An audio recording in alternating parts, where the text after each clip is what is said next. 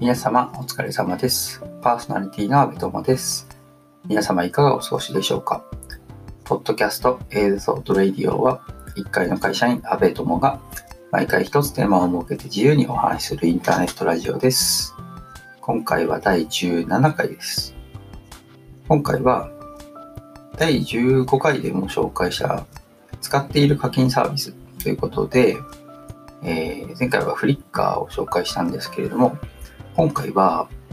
ATOC。ATOC についてちょっとお話ししてみたいと思います。ATOC は月額今550円かな。えっと、使ってる、使い始めた時は300いくらとかだったんですけど、だんだん値上がりして今550円とかだったんですけど、まあ、あのテキスト変換ソフトですね。Windows PC とかで標準に入ってるのはマイクロソフトの IME ってやつなんですけど、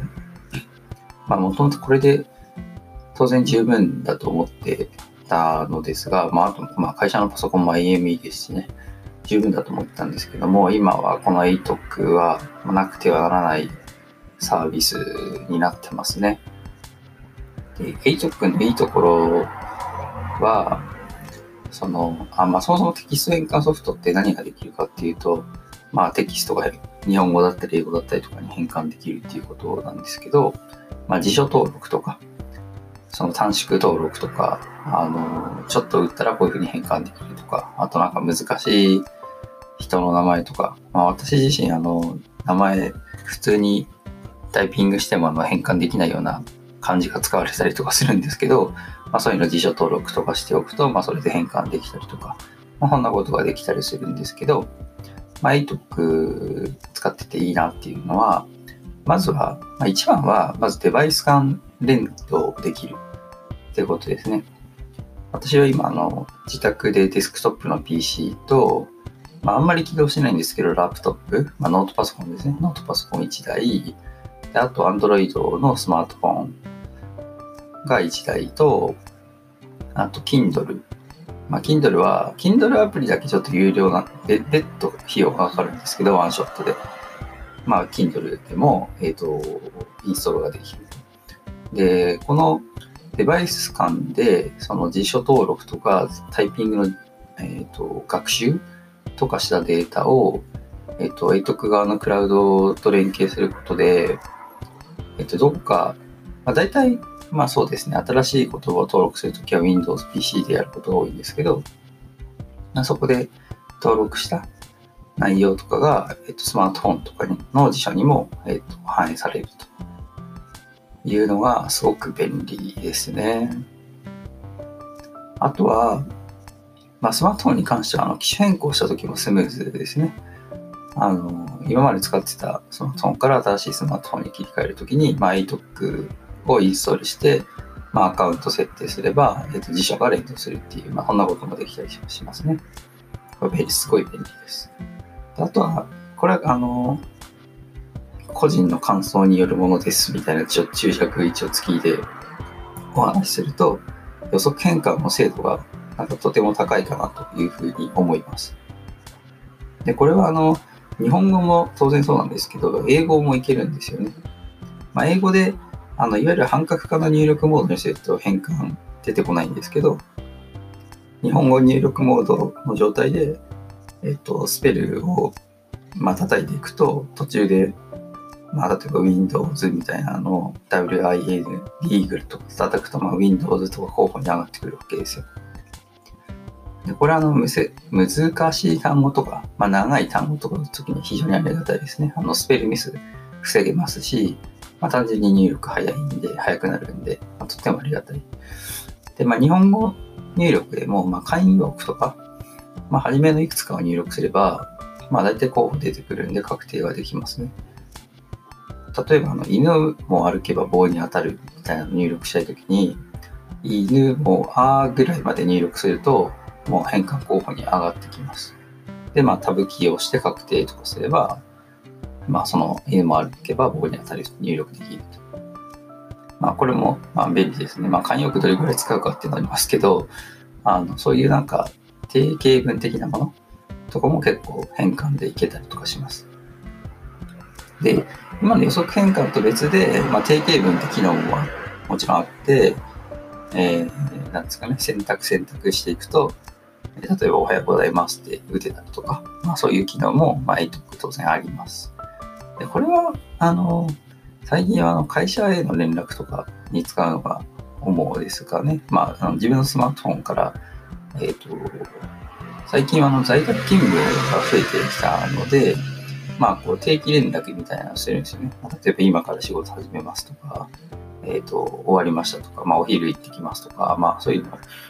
あの、一応席外して、まあ、トイレ行くくらいでは打たないですけど、まあ、お昼の時間とか、あとはちょっとミーティングに入ってしばらく応答ができませんみたいな時とかに、こう連絡したりとかする、チャットとかで連絡するんですけど、まあ、そういう時に、えっ、と、まあ、会社のパソコンからパパパってタイプしてもいいんですけど、まあ、自分のスマートフォンに ATOC 入ってるんで、まあ、それの定型文機能で送ったりとか、まあ、そんなこともまあできますね。あと、まあ最後、最後かな。まあ、クラウド辞書変換っていうのがあって、あの、どんどんどんどんこう変換できる文字列が増えていくんですよ。あの、勝手にっていうか、あの、アップデート、まあ、毎日毎日はアップデートかかるんで、え変換できる文字列が増えていく。まあ、わかりやすいのは、まあ、著名人の名前とか、まあ、そうですね。こう、もう今でこそめちゃめちゃ有名ですけど、あの、将棋の藤井聡太棋士とか、まあ、藤井聡太って打ったら、まあ、あの漢字が出てくるわけですよ。その、なんていうんですかね。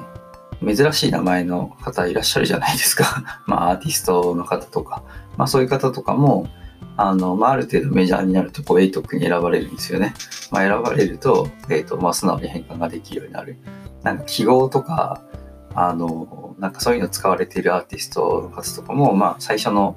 何文字か入力したら変換候補に上がってきたりとか、まあ、あとは地名とか、まあ、ランドマークとか、まあ、そういう建物とかに関しても、えっ、ー、と、辞書変換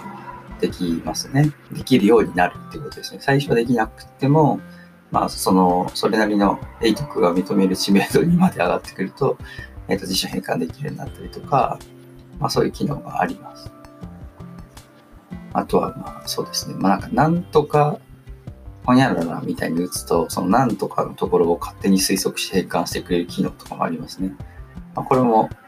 まあ、これはあんまり使わないんですけど、あの、いざ、こう、あ、なんだっけあれとかっていう時には、やっぱり、あの、出てくるんで、あの、これはありがたいサービスだったりします。はい。あ今んでちょっと思い出したんですけど、月額550円って、えっ、ー、とね、少し高めのプランに入ったから550円ですね、これ。あの、最初300円って言ったのは、なんか割とベーシックなサービスで、今ちょっと思い出したんですけど、なんかもっとこう、いろんな機能を使いたいと思って、ちょっと一つプランを上げた覚えがあります。まあそうでなくても300円から320円とか、なんか少し値上がりはしたような気がするんですけど、まあなんかどうせ値上がりするんだったら、もっといい機能を使いたいなとかって思って、少しグレードを上げたような気がします。まあ、上げた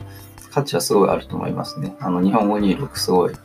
あの、便利に、まあさっきの英語もそうなんですけど、あの入力がすごい便利になってるんで、まあ入れてる価値あるなというふうに思ってるサービスですね。まあこれまさにサブスクサービスだと思うんですけど、だいぶ昔からあの ATOC や、あの、使ってますね。ちょっといつぐらいから課金始めたか覚えてないぐらいなんですけど、まあ、本当に今はなくてはならないサービスっていう感じですね。はい。今日はちょっと